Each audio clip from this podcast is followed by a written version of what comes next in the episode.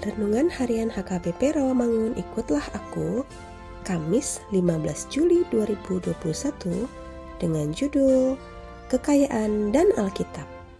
Bacaan kita pagi ini tertulis dalam 1 Tawarik 11 ayat 15 sampai 19 dan bacaan kita malam ini tertulis dalam Kolose 1 ayat 15 sampai 23. Dan kebenaran firman yang menjadi ayat renungan kita hari ini ialah Yakobus 5 ayat 3 yang berbunyi, Emas dan perakmu sudah berkarat, dan karatnya akan menjadi kesaksian terhadap kamu dan akan memakan dagingmu seperti api. Kamu telah mengumpulkan harta pada hari-hari yang sedang berakhir. Demikian firman Tuhan. Bagaimana pendapat Alkitab mengenai kekayaan? Alkitab tidak berbicara secara negatif tentang kekayaan.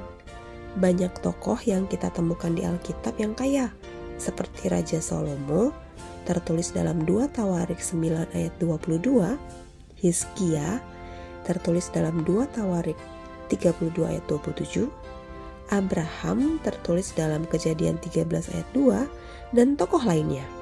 Alkitab hanya mengkritik dan menegur orang-orang yang mengejar kekayaan dengan cara yang salah. Tertulis dalam Yakobus 5 ayat 4. Alkitab memperingatkan orang-orang yang mempergunakan kekayaannya dengan tidak benar. Tertulis dalam 1 Timotius 6 ayat 9. Alkitab mengingatkan agar kita tidak mengandalkan kekayaan dan mencintainya lebih dari apa pun.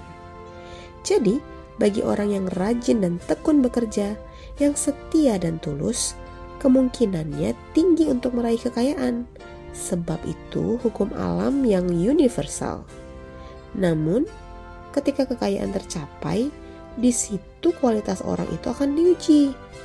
Apakah dia menampung kekayaan itu hanya untuk diri sendiri, atau dia akan mengalirkan kekayaan tersebut ke mana seharusnya dialirkan?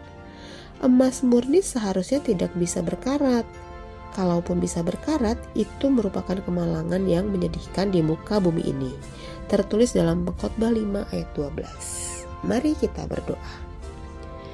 Tuhan Yesus, terima kasih untuk kekayaan apa pun bentuknya yang Engkau berikan kepada kami. Beri kami hikmat untuk menggunakannya hanya untuk membesarkan kerajaan-Mu. Amin.